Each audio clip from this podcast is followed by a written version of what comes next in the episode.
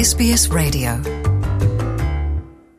É, Luciana e ouvintes da SBS, há um facto que atesta o modo intenso como em Portugal está a ser seguida esta eleição presidencial no Brasil. Os três principais canais de televisão no país, a RTP, Televisão Pública, a SIC e a TVI CNN, transmitiram em direto o último debate da campanha e têm estado a analisá-lo com os correspondentes, os enviados especiais ao Brasil e comentadores convidados tanto em Portugal como no Brasil. Ponto comum à generalidade desses comentários, a lástima pelas constantes desqualificações do adversário que marcaram este debate. Desqualificações em vez de discussão de ideias. Foi notado que os dois candidatos não se saudaram nem antes nem depois do debate em que se insultaram um ao outro, de mentiroso a delinquente, de ignorante a desequilibrado, numa sucessão de golpes baixos, palavra de um dos comentadores, que não permitiram que o debate tivesse a elevação esperada numa das maiores democracias do mundo. Foi interessante a análise à postura dos dois no platô da TV Globo. Bolsonaro tinha bem estudado essa estratégia sobre o uso do palco televisivo, mostrou logo no primeiro bloco do debate, sabia onde se posicionar de modo a deixar Lula para trás, atrás dele, empequenecido e em segundo plano na perspectiva. Foi notado que no segundo bloco a realização televisiva,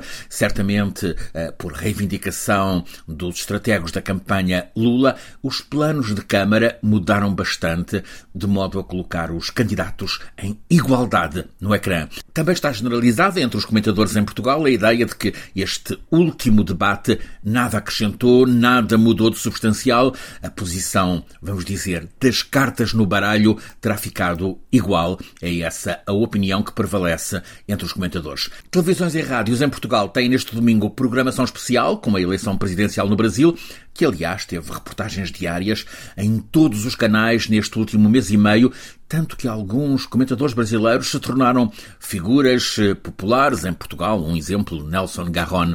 São 697.084 os brasileiros que moram no exterior, pelo mundo, e que estão aptos, credenciados para votar. 80 mil eleitores, desses quase 700 mil estão em Portugal.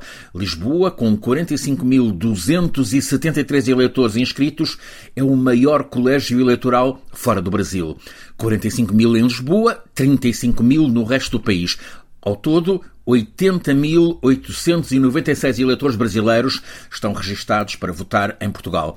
Essa votação em Lisboa está centralizada na Faculdade de Direito, que tem em volta o grande terreiro da cidade universitária da capital, tendo em conta a festa que foi a jornada eleitoral do primeiro turno, com bandas musicais e até mesmo um trio elétrico ao longo do dia, a polícia decidiu cortar o trânsito automóvel na zona envolvente. E só não cortou tudo porque aquele é um dos acessos ao Hospital Universitário de Santa Maria, o maior serviço de saúde em Portugal. Há cinco anos, Bolsonaro venceu em Portugal com 64% dos votos dos então 40 mil eleitores brasileiros registados. Houve nesse ano abstenção alta, 68%.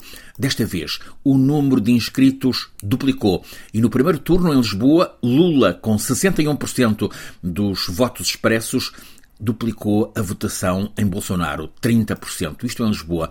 No Porto, números semelhantes, 60-30, mas em Faro, no Algarve, a distância entre os dois eh, encurtou muito para 8 pontos percentuais 49% para Lula, 41% para Bolsonaro. Há muitos brasileiros, incluindo muita gente da criação artística, que nestes últimos anos se instalou em Lisboa ou no Porto. Também, de certo modo, no Algarve, mas sobretudo em Lisboa e no Porto.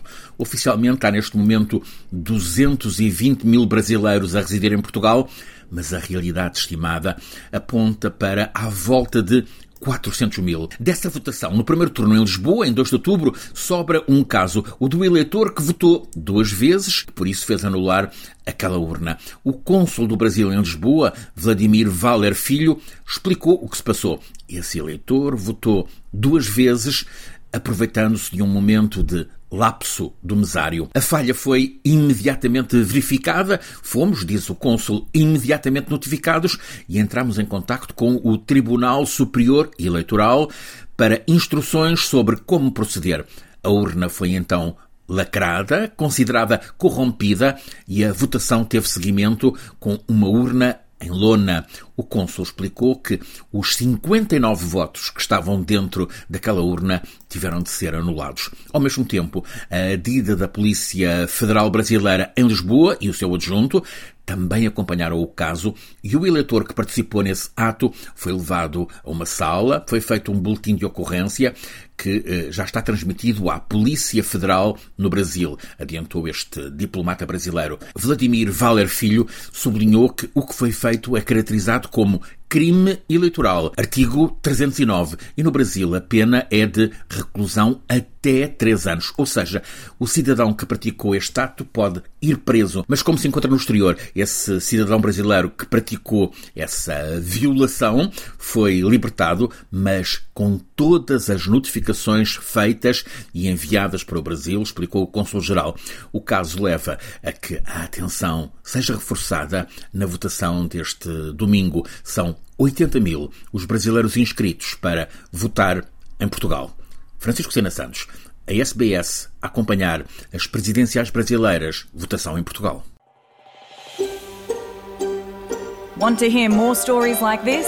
Listen on Apple Podcasts, Google Podcasts, Spotify, or wherever you get your podcasts from.